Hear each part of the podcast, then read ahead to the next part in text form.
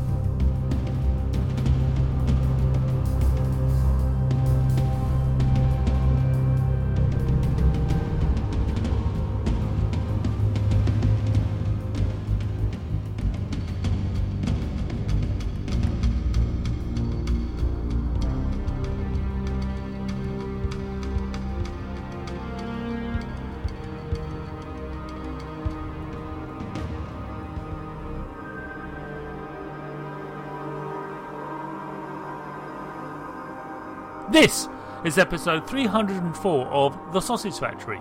Welcome! In this episode, I chat to Edward Lu and Nick Amlag of Studio Aesthesia about their twin stick melee combat arcade game, Breakpoint. Now, this has nothing to do with tennis. No!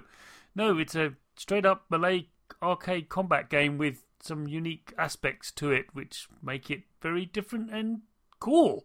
I really, really enjoyed this chat as well as enjoyed playing the game. And to chat to both Ed and Nick about its development, Breakpoint that is, uh, was an absolute joy. So do do listen to this one. And uh, Chris from the not so distant past, if you would be so kind. Ed and Nick. Hello. Who are you? Hello. Hello. Who are you both? And what do you do? Uh, so I'm Ed. I am an engineer. At, well, I say at Studio Aesthesia, but we're just two people. I guess I'm the engineer on Breakpoint currently.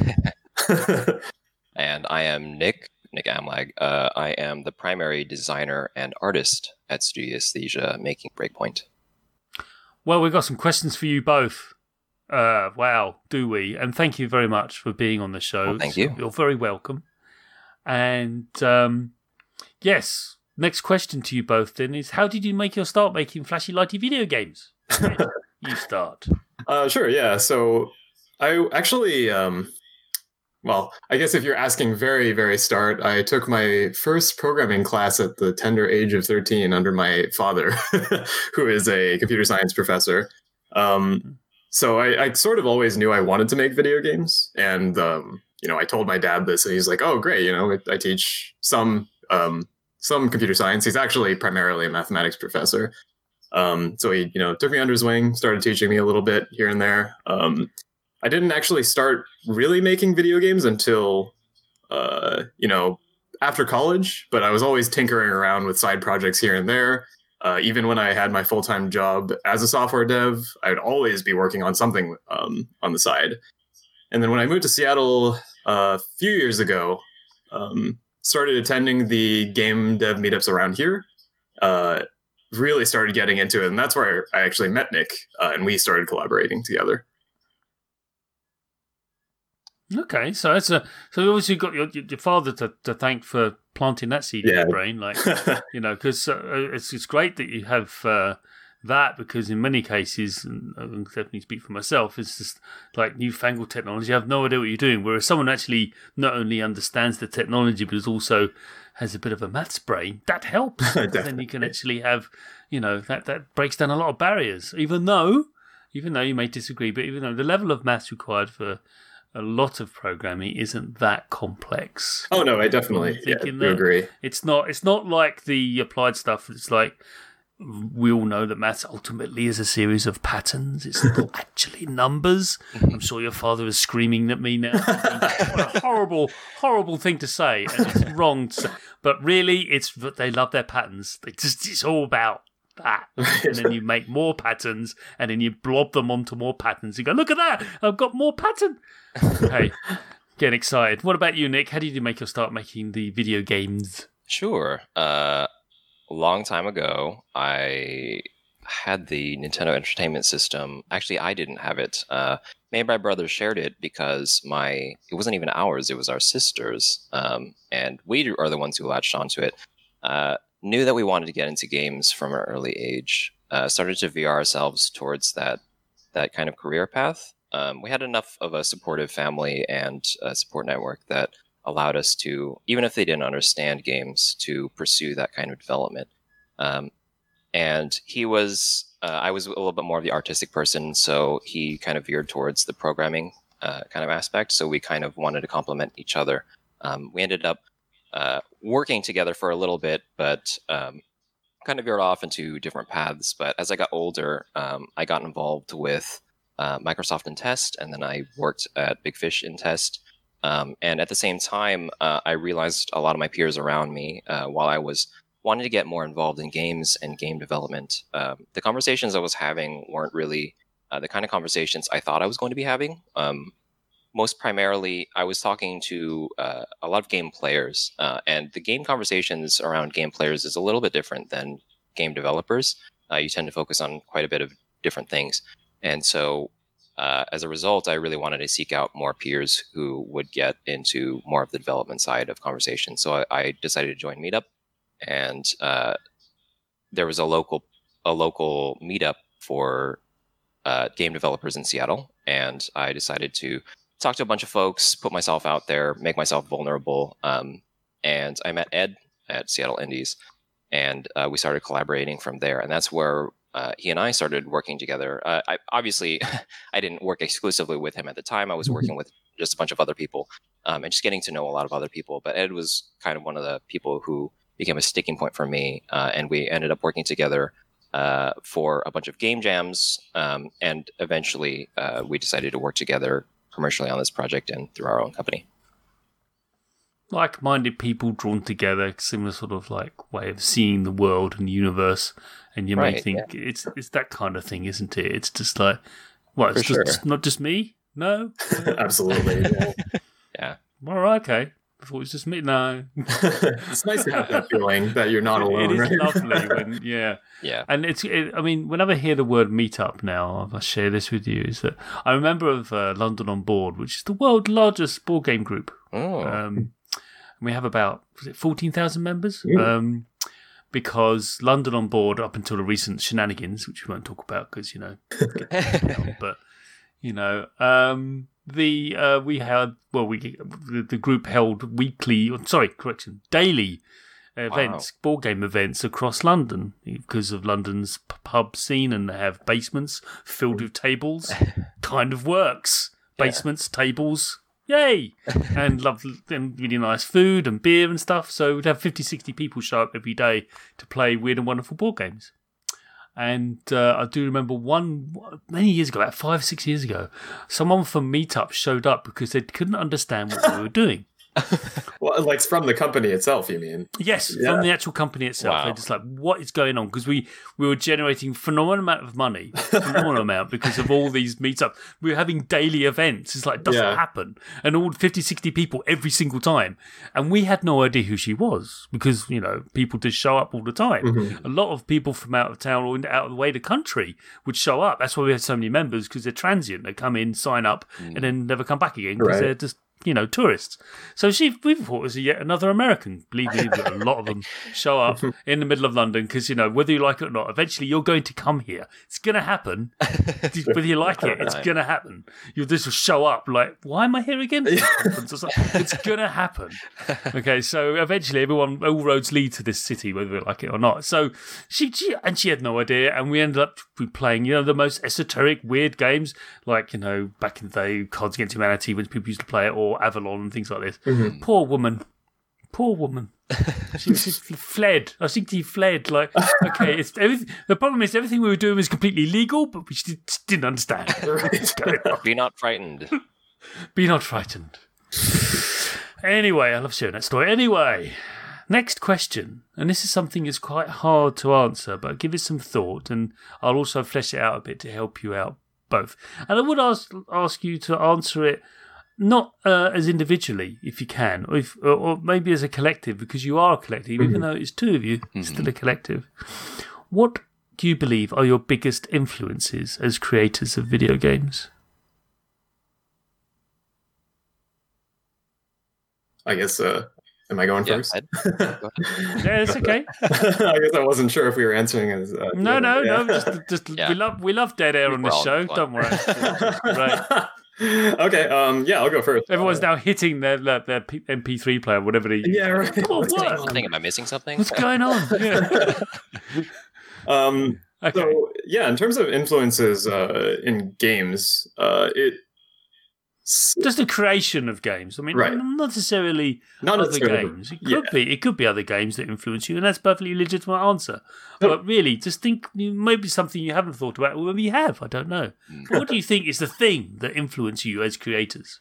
Yeah. Uh, things, things. I mean, certainly. So I'll answer at least for a couple of games, and then maybe for some other experiences. Um, I do Mm. remember. So back in the day, uh, my you know being the strict Asian family that my parents were, uh, I wasn't really allowed to play a lot of video games. Um, so you know, I they never bought me a console or uh, any game, any PC games. So what I ended up doing was pirating a lot of stuff. and uh, the game in particular that I actually remember just returning to again and again was the Elder Scrolls 3 Morrowind. Um, I, it's, it was sort of a recurring theme throughout like a lot of my childhood to pick it up and then put it down again because it was so impenetrable. and then you know pick it up again later because Well, oh it's so interesting. I mean, you say you say was. Mm-hmm. Okay, please please continue. I'll just leave it at that. Yeah. I'm sorry, no offense to any, any Morrowind fans there, but you know, you know I'm right. You know I'm right. Go on. Go on. totally. Sorry, Ed. I just had to just it in there. Please. So yeah, so I, eventually, you know, once once I once I really started growing up, and I it, and then I I actually started penetrating into it, and I got it, and it it became such a such a point of influence for me that um like since you know I had returned to it so many times, uh, I really gained an appreciation for one, yeah, how just how impenetrable it actually was for a lot of people, but two, how awesome it was once you actually understood it. Um, just like all the mystery and the uh, real, Mm. uh, real hostileness of that world really grabbed something in me. Uh, so that's definitely one point of influence. Um, otherwise, uh, I think the the inf- the other influence for me, just growing up, that isn't a video game thing, was sort of growing up in that uh, Chinese American culture where people sort of regard you as something else. Um, you know, it wasn't actually a, a, uh huge downer for me or anything like that. I didn't have any super negative experiences, but there's always that thought in the back of your mind that, like, oh, actually, I'm not the same as these other people. And you always have to sort of play around that when you're in a social situation. Um, so that still does kind of, you know, I think about that a lot when I'm uh, when I'm creating. Hmm. Okay. Uh, That's um yeah, it's quite telling and it definitely I can see that coming through with Breakpoint actually. There's lots of uh, especially the um impenetrableness. We'll talk about it later. Like figure it out. What? Just figure it out. Oh, okay. Ten minutes later. Oh, I see. There you go. what, what, what about you, Nick? What was things that you do? You think you sort of obviously there's some lots of personal stuff there. Sure, sure. Ed and his interaction with Morrowind, which will um, yeah, as I'd said earlier, I had played uh, Nintendo as I was a young kid. Uh, I so I, Mm. you know, a lot of my young experiences were uh, playing Mega Man and Zelda and Mario um, and Duck Hunt. Um, a lot of those early NES titles um, and latching onto those. Uh, apparently, I asked my my dad uh, what kind of experiences I had prior to that, if I played any games prior to that, and uh, apparently, according to him, before I had any memory of anything, I used to play the Commodore 64 and would play like uh, what was that game? Um, Centipede, and we would I would play uh, a lot of the the earlier earlier titles as well um, before I could even remember. So uh, have a pretty pretty heavy history in consoles. Um, and then later in my life, I started playing a lot more PC games, but a lot of specific uh, titles that kind of influenced me are a lot of the sort of action oriented, uh, fast paced, um, very gamey kind of titles. Uh, I used to play a lot of Um, I would say my number one favorite game of all time is Chrono Trigger, um, despite what I had just said, um, just because it teaches me something new uh, every time I feel like. Um, but uh, for Breakpoint specifically, and a lot of what informs my design decisions is uh, there are a lot of games out there that I play academically. Um, I don't necessarily play because I'm, I'm trying to enjoy them, and uh, they're usually for uh, a lot of action oriented, moment to moment decisions. So, um, say for example, um, I won't say that Halo is a very seminal game for me, but they talk about uh, like 30 second fun loop basically, and I think that Yeah. we try Yeah. to adhere to that very closely. And um, I think about uh, I think about that loop a lot, um, just because I, I'd like to be able to have a game that is very responsive, gives the player a lot of feedback. So um, even though I say that, uh, and Zelda is not a very fast-paced game in that regard, I think it's a very responsive game, and I think, it, uh, especially Breath of the Wild, for example, is a very highly regarded, highly responsive game that's kept together um, very tightly around the seams. Um, and I think it's a it's a game that um, shows its roots a little bit. I think as we as we talk a little bit more about Breakpoint,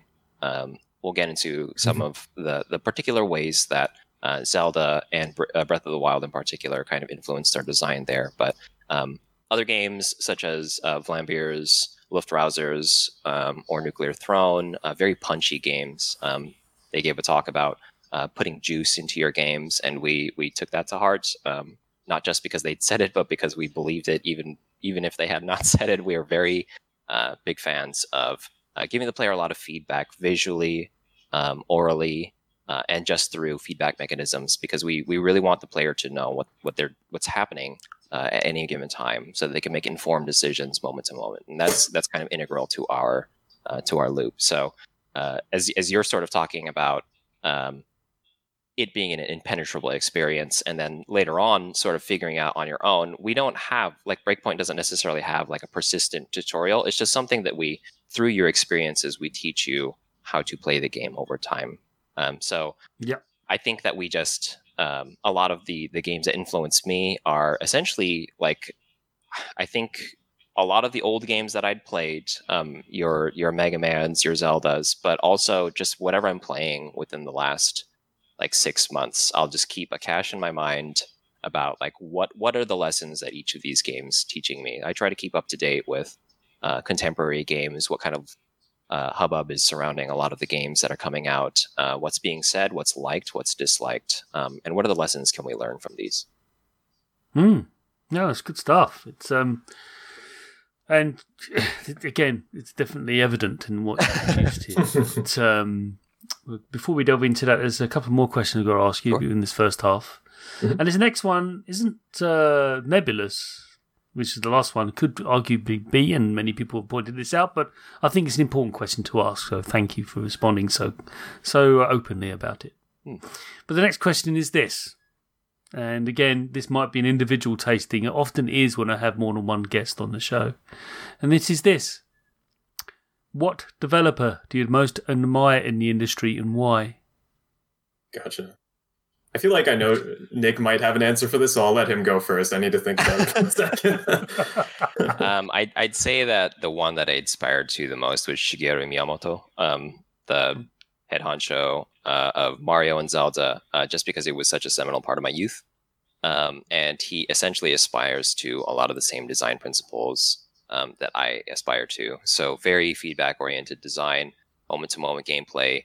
Um, Mario is really about game feel uh, more than anything else. Um, and the way that he he would talk about, um, or at least other developers around him would talk about how much time he would spend on uh, the character controller itself and just trying to get the feel exactly right. Um, because that's what you're going to be spending 90% of your time doing throughout the game, if not the control being brought away from you through cutscenes or anything like that, but just the control of how the player feels um, throughout the game, and then the obstacles that you present to the player thereafter as a result of having a wrangle on the controls.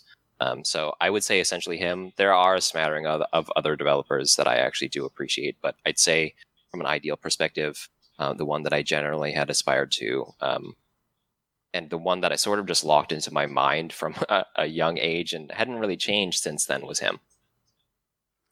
Yeah, and the fact that they're celebrating 35 years of their games and people. Oh are- yes, uh, absolutely. it's- Especially that's that's so um, relevant right now.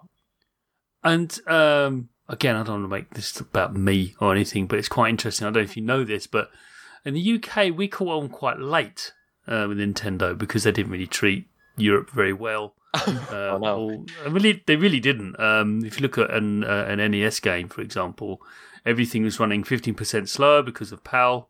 There's these weird Oh. borders everywhere. Huh.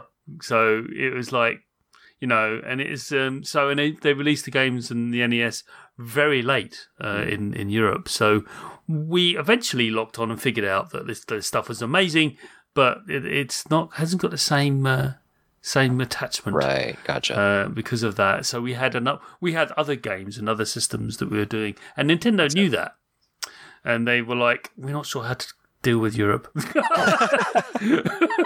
because America fine, Japan and, and Australia is fine. Europe don't know. We don't know what to do, you guys. What are you doing?" What what is that? It was generally that. It was um, so um, we and bless them, but they figured it out eventually. But uh, it took them a while. It took Hmm. them a while. But no, I uh, it's, and because of that, people of my sort of generation, and I've only just recently, relatively recently, in like 5, 10, 15 years, have realised that oh, these are quite good. Honestly, that that is the general. You know, we don't have the you know the draw to Zelda as ever many others because we didn't we weren't playing those games. We were playing Right. other games, and it's like oh yeah, this is not bad, is it? but that's the general reaction. To it. Yeah, something to discover. Exactly. Similarly, um, um, people from North America are discovering the stuff that we were playing at that time and go, "Huh, this is weird." Yeah, yeah. so, this is really weird stuff. I know. Yeah, it's good. Anyway, um, what, what about you, Ed? You, you Uh, hesitated to who you were. Yeah, so I've got a sort of answer anyway. I don't, know- you know, it, it was hard for me to come up with one person, but I will give you a studio. How's that? Yeah, I mean, that's company or person. I Yeah. should be, be more specific on that, but yeah, that works. Yeah, so for me, uh, I think it is Supergiant Games, um, primarily because of the games they made that uh, really, you know, talking about influences again, that that was a big influence later in life. Um, Bastion specifically, the uh, the story really hit me hard. Uh, Transistor's art style is really awesome, and then Pyre again uh, has a really amazing branching story path. Even if you know a lot of people quibble about the gameplay, um, but beyond that, beyond just their games, uh, they're extremely down to earth. Um, they they ran a series on Giant Bomb back in the day uh, called Building the Bastion, and you know it's they just like sit on a couch and chat about the game and show off early prototypes, and they really come off as very personable. Um, these days, they're doing a Noclip documentary or series of Noclip documentaries. Um, Noclip being the company that produces the documentaries on Hades, uh, and same thing. They come off as you know very congenial, um, I, you know, very down to earth. Uh, I kind of aspire to be uh, like that when I'm, um, you know, talking to folks about the games we're making. Yeah, we've had them on the show. Lovely people. Yeah, Uh, I know a lot of them as well. Small world, don't worry. nice, nice. um, I, I think uh, one of the most amusing things is I saw them. I think it, it was at PAX West last year, Hmm. um, and I was chatting to um, uh, Jeff, and uh, and then someone else rocked up and said, "Wait, you know each other?" Yeah, yeah, we do. Another British journalist came over and we started hurling abuse at each other. Go, Wait, you know each other? Yeah, but, but sadly, yeah, it's a typical British thing. And choose Once your you're friends. good friends, you then hurt abuse each other. It's very right. weird. Yeah, um, but um, no, they're, then they're wonderful. Uh, Hades is a fantastic Mhm. roguelike or roguelike. Absolutely. Absolutely. Uh, and um, yeah, magnificent game. I need to delve into it, but kind of distracted by Breakpoint. Cheers, thanks a lot. You're welcome. Just saying. Um, but uh, speaking of games we're playing right now, see, did a segue. Come on. Ooh. Oh, damn it. See, look, I've told everyone it's a segue. Now it isn't one. Not as smooth of a transition when you let everybody know. No. never, never say it's one because then it ceases to be one. So, and I have to ask this question because it's legally obliged because we are, all three of us, playing, talking about video games on a podcast. Ergo, we got to ask this question. Mhm. So, what are you playing right now? Uh-huh. Um, well, I'll steal the thing you just said. I am, I am actually playing Hades currently. There you go. Um, yeah, they, so they. it's uh, finished. It's finished now. It's That's right, yeah. It's Yeah, yeah, it's 1.0. yeah, it's finished. You know, did they did they announce anything before that happened? Because No, it, it hit me as a yeah. complete surprise. I Yeah. No, I think it just kind of went plonk. Oh, look, it's out Yeah. now. Yeah, it's Yeah. done. Yeah. they talked about Q4 uh, being a potential release date, but uh, and and had I been paying a little bit more attention to the release for the Switch, I would have been more oh, sure. convinced that they were going to release it 1.0 just because of how hard it is to release or impossible to release an early access game on the Switch. Um, so I, I should have seen that as a as a signal that they were definitely going to be Yeah. shooting for oh. 1.0. So yeah, Yeah. just pick that up again after. I actually had it uh, in early access, and that was one of the things Nick and I actually bonded over early on. Right. We played Hades, um, just too. like passing the controller. Yeah, yeah. It's uh it's yeah, it's an extraordinary experience. It really is. Yeah. And uh massive levels of sarcasm. Which makes sense Yeah. because it's set in the you know, the classical Greek, you know, mythology, which right. is just the most satirical and well, sarcastic, you know, um uh mythology I know of actually. That's one thing people are drawn to is why are these people so obnoxious? Well, Totally. yeah. it's part of the allure of their character. Indeed. Uh, and they are caricatures, though, aren't they? That's the thing. Oh yes, Mhm. absolutely. That's the thing about them. And They don't, don't they don't act in rational ways. Like, well, no, because it's a bloody it's a you know a fable. Yeah. Exactly. It's the All these, uh, these are fables. This is- pantheon of- of this this uh, this family that is dysfunctional. So it's uh, deeply, deeply so. So in that way, it's realistic, but but no, it's it's a good shout. Yeah, so I need to jump into that. Like I said, distracted by other games.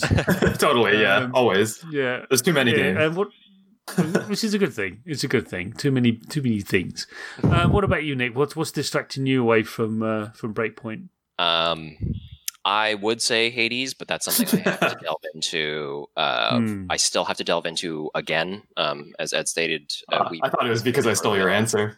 no, no, uh, I haven't. Yeah, I haven't jumped back into for 1.0 quite yet. Gotcha. Um, actually, what I've been doing is just jumping in between a bunch of demos for the PAX the the PAX West uh, demo display. They're they're doing their Steam thing, so I'm doing my game design academic thing where I'm just jumping into a bunch of games, uh, trying to see what works, what doesn't work. So, I mean, just rattling off a bunch of types of games: Gestalt, Steam and Cinder, 30xx, Mayhem and Single Valley, uh, Greak, uh, Memories of Azur. Um, Pumpkin Jack demo, Gone Viral demo, uh, just a bunch of demos basically. Kunai demo, just a bunch of different types of demos um, from bigger titles, or I'm sorry, bigger studios and smaller studios alike. Just seeing what works, um, seeing what's fun, um, seeing what doesn't work. Um, that's importantly, it's it's equally as important to to figure out and to to latch onto. I think a lot of people, um, when when something doesn't work in in design or in games, they just sort of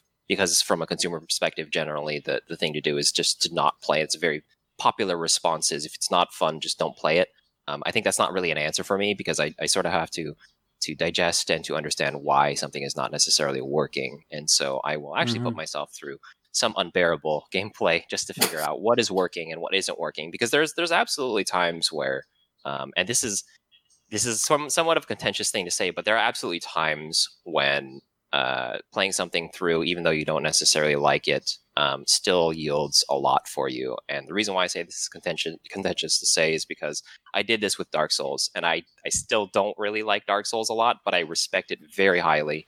Um, I think it, it does a lot of things right. In fact, it's a masterclass in certain areas, but it's it's the game I probably got the most mad at. I've never gotten more mad at a game ever, and I, I it beat me up a lot. Um, I ended up beating it, um, but there's a lot of things I disagree about it. But there's a lot of things that really taught me, and I think that's why uh, I use that as an example of of why you stick it through.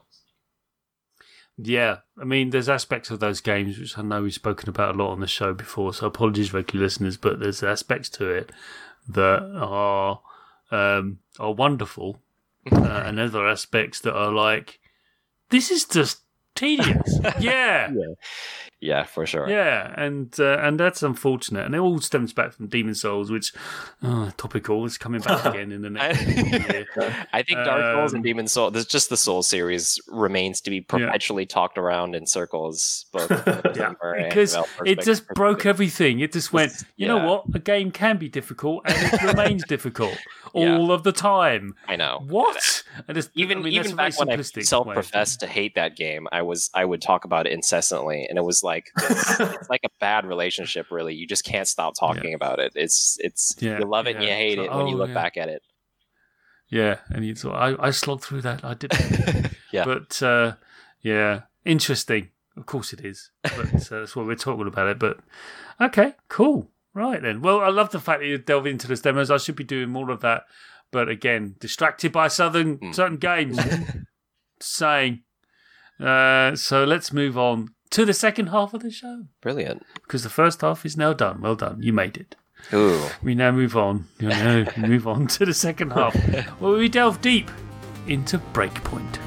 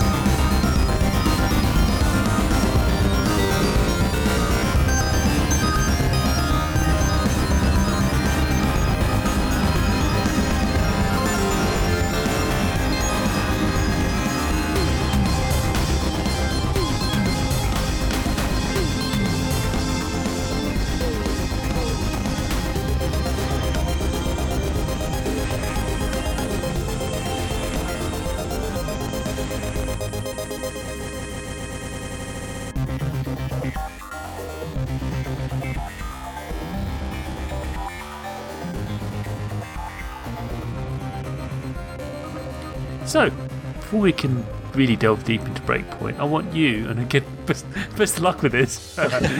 please, please tell us what is Breakpoint. You want to take this one, Nick? Sure. Uh, Breakpoint is a twin stick melee game. Essentially, it's uh, inspired by classics, twin stick classics like Geometry Wars. Um, we really wanted to uh, emulate that kind of pure arcade flavor, um, where a person approaches uh, the game from a very skill oriented perspective, um, but still has a lot of fun discovering a lot of elements with the game. Um, so, if you look at games that are even older, uh, like our main character looks a lot like the asteroids um, main character. That was not on purpose but it's something that we've latched onto uh, internally after a while. We realized that's true sure that we do evoke a little bit of asteroids. Um, but a lot of other arcade games over the years um, sort of informed our decisions um, so we eventually made uh, essentially tried to make a game that evokes that same level of arcade enthusiasm where you just want to put in another quarter. Fortunately, you don't have to pay over and over to play this game. You just start over uh, immediately. Uh, but we wanted to make sure that uh, playing from arcade perspective, uh, the player is attended to very easily, and uh, is Just able one to more try. back to the game. Yeah, just one more try. Yeah, I think that summarizes it quite well. I mean, interesting, you don't have little flying saucers in this game, though, just to be clear. Right. First of all, the little one you can't shoot that's called Little Bill, who's really evil. Apparently, yeah, they programmed in that way. Back in the day when they had nothing, nothing regards to resources, but they actually managed to program this device, this little ship, to react to the player in a certain way that it was actually devious and evil. So, yeah, so. But Objectively no, obvious it's. and evil. Yeah. I, it's it, the fact that you can't really shoot is quite extraordinary, but we're going to delve into that. Yeah. We can, but you can't. You throw your weapon. Yeah, Right. It's this this whole point of you moving into a space and then swinging your thing, or or no, not swinging, not always swinging. Poking is a thing you do as well. Uh, And exploding. And, uh, and exploding. Oh, there's explosions. yes, lots of them. So, Breakpoint, in my view, is really focused not so much on what is hap- happening currently, but what is about to happen a split second later. Hmm. Was this the original design intent? Did you build the game around this experience of constantly thinking about what is about to happen and not what is currently happening? It's, do you want me uh, take that one? I, honestly, a lot of this section is probably going to be Nick, just because by virtue of being the designer, he probably has a lot more to say about these things than I do. Indeed, but you did actually make it happen as well. That's true. Yeah, I'll, I'll have a couple So of in things to order- object with. Yeah, so in order for you to actually make it happen, you must have an opinion Absolutely. on this. yeah. Ed, I'll let you interject uh, whenever you'd like. Uh, in this Yeah, case, uh, a lot of the design was informed from a tactical perspective, generally from a moment to moment gameplay kind of thing, uh, like I said earlier. Uh, the idea of thinking in the future, there being a strategic Mm. element about uh, where you position yourself, whether or not um, you're capable of making an explosion. Um, so, as I as I was not uh, eloquently explaining earlier about the the full functions of the game, this game is a melee oriented game. Um, It's it's like Geometry Wars, but your primary attacks are melee oriented. Um, you don't have any guns, you don't have any uh, shots or bullets. Um, so you're using your weapons, and as they wear down, uh, when they reach their break point, uh, they explode. And instead of having a bomb uh, to save you, you essentially use this weapon explosion to clear the area. Uh, so you're trying to use this explosion tactically. So while you while a lot of enemies are surrounding you and you're using uh, your weapon's durability up, um, a lot of that decision is happening moment to moment.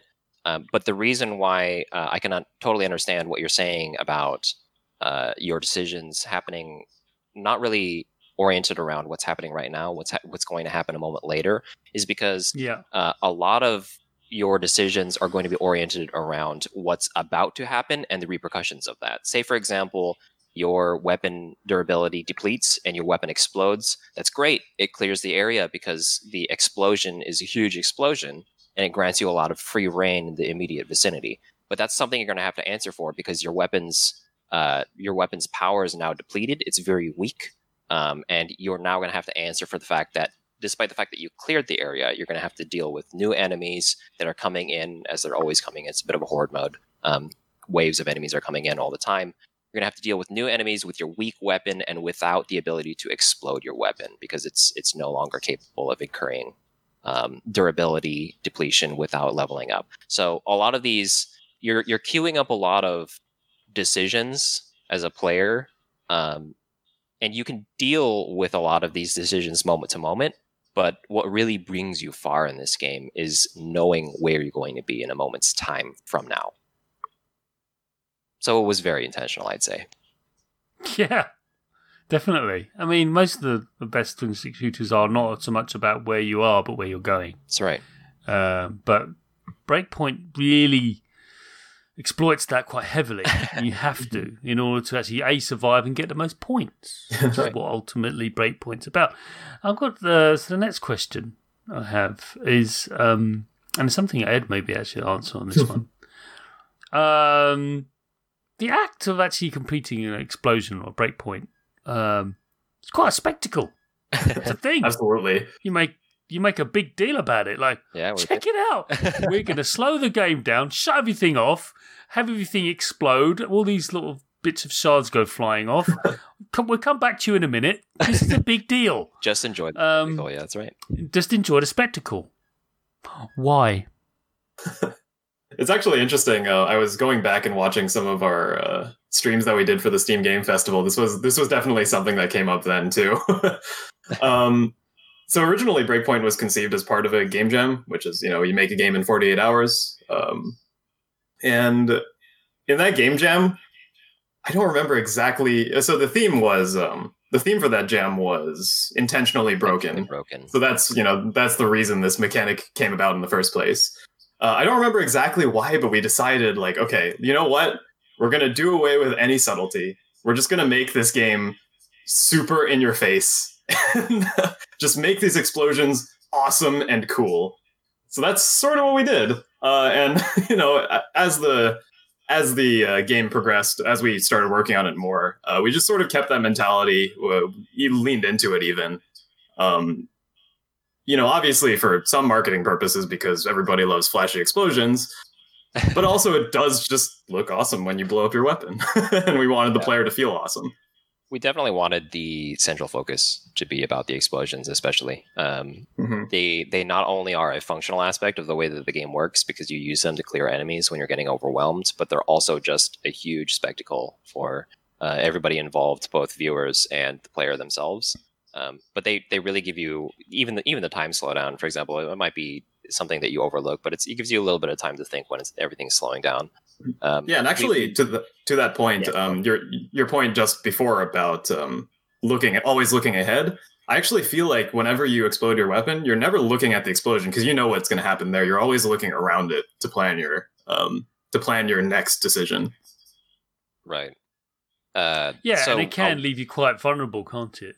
Yeah, exactly. Um, in fact, in earlier builds, uh, you would be quite vulnerable, um, both when you died and when you exploded. And before we tweaked a lot of the values, uh, you had to be super careful about guys coming at you. Um, so we've we've been able to iron out a lot of the the strange discrepancies about explosion not being so safe. It's it's very safe now, um, and it's one of the things that you you generally engage with whenever you're you're feeling unsafe uh, as much as you can. But it's we decided to make the explosion the center point of the entire game, and as a result, we really wanted to put everything into it, um, both visually and feedback um, and functionally. So we we wanted the player to. Um, to actually feel very powerful, but not make the game unbalanced as a result of it. Uh, I think in a lot of Mm. games, the bomb uh, for the like the twin stick shooters, um, the bomb is just sort of a reset. It's just something where when you're feeling overwhelmed, if you have a bomb ready, you just fire it off. Um, in this game, we give you the ability to use essentially to use the bomb very frequently, but if you use it all the time, you're not going to be able to use the better aspects of, say, for example, your weapon because once your weapon explodes, you're not able to use, say, for example, your level three weapon. When it levels up, it gets more powerful, has a larger swing arc, uh, is able to hit a lot more enemies. But uh, once it explodes, it's sort of the culmination of that weapon's usability. And that explosion is super useful. And we wanted to make that kind of the ultimate apex of all of that, all of the culmination of your of your action up to that point but then it, it essentially does act as a reset. So we're we're both signaling to the player, this was awesome. Now prepare for the next wave. It was definitely kind of an a, a intention focusing type of action. So we, we needed to make sure we gave it the the attention to detail as it deserved. And it, it works. It really does because it does let you take a breath. Because the thing about the best twin stick shooters is you do get a breath, even if it is one or two. At least you get something. Yeah. Um, even Robotron had that. Anyway, um, knowing your enemy is a really important. Is really important in Breakpoint, in Mhm. my view, because Yeah. you know what they can do, how they interact.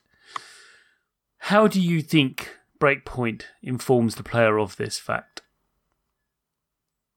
Ed, Uh, do we do re- anything that informs the player about the enemy?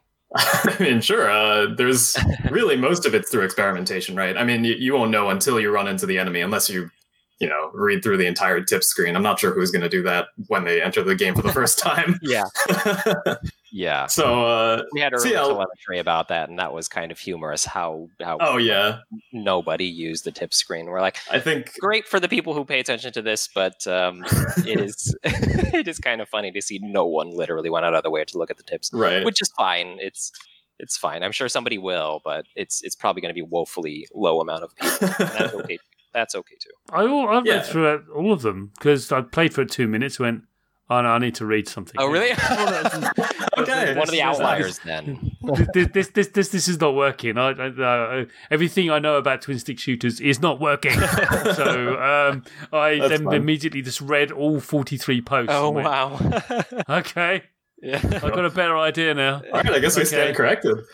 yeah, yeah. So, uh, Um, um, I mean, it's it's it's the fact that I mean, uh, when I first played it, the brutes looked like little knights to me, so I called Mm. them knights. Oh yeah, yeah. Uh, actually, that's funny. Um, 'cause- I I actually uh, the one of the big reasons I wanted that tip screen, or we wanted that tip screen in, was to give the enemies canonical names. Because I actually I Mm. knew in my head like, oh yeah, these people, you know, people are going to call these things every every single thing Yeah. under the sun. Whatever. Yeah. yeah, but yeah, I thought, oh look, they look like knights marching towards me. Yeah, totally. not, but I still still call them that in my head, anyway, Yeah. despite you. no, I think that's that's great. I Yeah, will. that's cool. Yeah, It's cool to know it's, that. it's like it's like the, the, the named ghost in Pac-Man. Like, Mhm. no, that's the annoying one. That's Yeah. the really annoying one. I don't care about Inky or Blinky. It's just No, it's just like that's annoying, really yeah. annoying. right. That's the really dumb one. just, just, and Yeah. it's just, that's it. It's just, but uh, yeah, no, you but sort of I- give them. uh, yeah, you sort of think of those in your head, like, oh, this the annoying green ones. right? yeah, It's yeah, them in exactly. They're- they're- well, the arrows are called the swarmers. Like, oh, okay, Yeah. right, okay, because that's what they would do, and I, That's I took great delight in in actually um, um, kiting them around the, the map. Totally. Ah, yeah. yeah, yeah. and uh, and then just uh, doing the thing that I'm now going to talk about next because you've you've answered the third question. So I'm just going to plow on ahead. sure.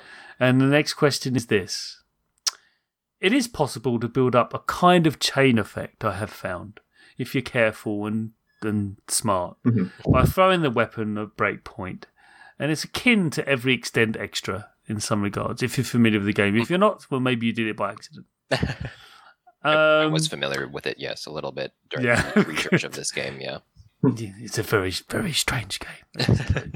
uh, you actually are required to explode yourself. Like what? Yeah. Very. Um, yeah, it's it's very zen like once you get it right. Um, but um, was this? I mean, you've actually mentioned this already. Was this?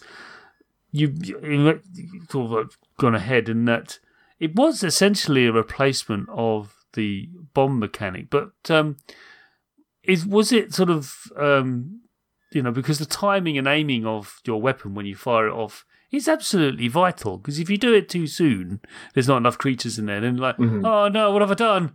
And it's like it's it's I've lost my my brake brake because now I've I've flown flown the weapon. Right. Uh, what have you What have you done to actually think to again? It's similar to the third question to sort of train the player to say, you know what, this is a really cool um, uh, ability, but use it sparingly. If you if you what what do you think you do? What do you think Breakpoint does to to train the player into understanding the the the, the intricate interactions between um, causing damage and then um, storing and, and then charging yourself up. Mhm. Um, I think so. First of all, I think one of the things that we're doing is not necessarily punishing the player for approaching it as you would any other twin stick game. Um, so, Mhm. Uh, despite the fact that we are breaking a lot of conventions by having your bomb not mapped to uh, a safe mechanic on the trigger button and not having um, not having a, a ranged weapon, uh, you could still approach it like any other twin stick shooter. Um, you do have to aim before you fire. You're not firing all the time like you are in Geometry Wars or anything like that.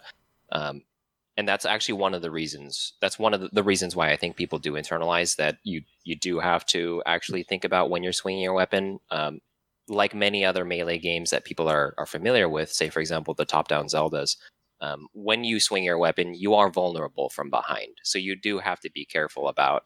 You know, you you might be uh, taking taking the point from front of you, but you're still vulnerable from behind. So you still have to be careful about where you're choosing to engage with the enemy and when. Um, and that's just by nature uh, what a what a melee system sort of helps you to understand about itself is that corralling enemies into positions that are beneficial to you is sort of a just in general uh, an, an advantageous type of strategy to have.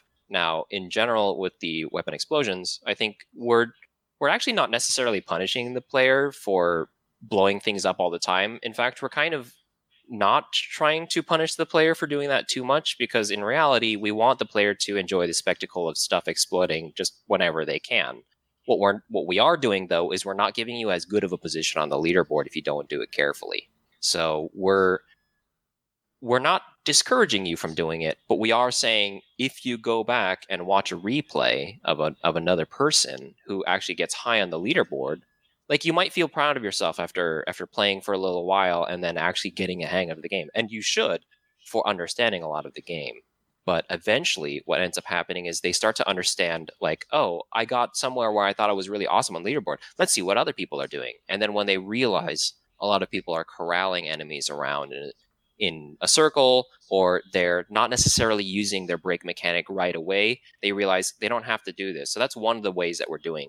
We're, we're sort of educating the player about uh, the benefit of being able to use explosions, uh, not quite right away, but at advantageous positions. We we kind of wanted to encourage the player through other things, like for example, when you blow stuff up, um, a lot of their XP shards fly everywhere, and the more enemies you blow up collectively, the more those show up.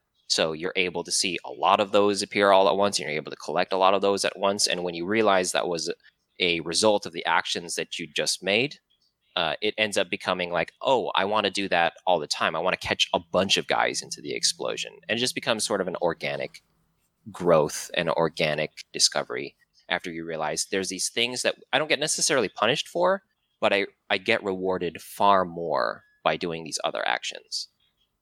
Yeah. Okay. Yeah, it's and I love the the replay system. We haven't really delved into that, but right, you go to leaderboards, and I've done that a lot. Going, well, I've got this amount of points. Not going to reveal what, and uh, like, oh, who's the guy? or person or person or whoever they yeah, are. Yeah, who, who yeah, is that players, person? yeah. I did, had the pl- other player try to. I didn't recover that very well. Sorry, everyone. um, I, at least I'm aware of it. Hey, something. um, who's the person who actually, you know? So I'll go like maybe four or five sort of bits above me, uh, and I go, oh, I see, they've done that. Uh, clever. Yeah. Tip to the hat right. if I had one. So yeah. um, so it's it is very very and it's. Uh, this is the thing I've sort of the theme of these questions. If you notice, is yes, we're talking about the mechanics of the game, and we've delved into that. But it's definitely a repeated theme of how do you educate the player, Mhm. because I think that's the thing that could push a lot of people away unless I'm oh, trying to encourage players of Breakpoint to no, don't do that. Just I know it's a bit odd because you can't shoot anything. Right. Gotcha. You know, I mean, it's just like Well, going Round back to your guard. question about You know. uh, the idea of uh, why are the explosions so grandiose? That was one of the reasons we we had to convince the player to stick around long enough to see more explosions. That was just we just had Yeah. to be like this has to be awesome otherwise people won't Yeah. stick around like it it definitely they have other games to play we need to respect their time they have other things to do Mm. with their lives so if we make this an undeniably cool thing to spend time with at least from moment to moment then maybe they might choose to spend a little bit more time with us that Yeah. was one of the very conscious decisions behind making that as as polished as, as it was and you did a wonderful job. So, Breakpoint uh, by uh, Studio Aesthesia. What, where's the name come from? Aesthesia? Uh, Mm, it's like aesthesia, yeah. aesthetic. Um, it's around feel. We're a game company that generally wants to focus on very punchy, very kinetic game feel. Um, and as a result, Nice. we really wanted the idea of game feel or just feel to be kind of central to our studio name. We we didn't really think that it was that important that people understood or knew our studio name. It was really more for us to kind of understand like what do we what do we centralize our main ideologies around? It's game feel. So we really wanted something that was centralizing around the idea of aesthetic, both in beauty, but then also aesthesia, as in like the root word for anesthesia, which is no feeling. aesthesia is feel, to feel. And so we really wanted mm. the idea of game feel to be central to our name and our ideology. Great. That's that's way better than a 3 a.m. in a pub. Trying, oh, we've got to think of something. I don't know. Yellow Crow. That'll do it. That's love it. Give that man a point. it's in. Lock Adjective and loaded. Animal. Perfect. I like Yellow yeah. Crow. yeah, someone's going to steal that now. Anyway, um, six six months from now, I'm going to interview a developer. What's the name? Of Yellow Crow. Should have checked that. Um, good.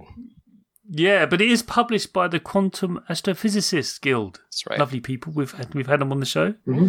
and um, and it is out now on Windows PC. And according to my records, there's heading to Nintendo Switch, or is it already there? I do not know.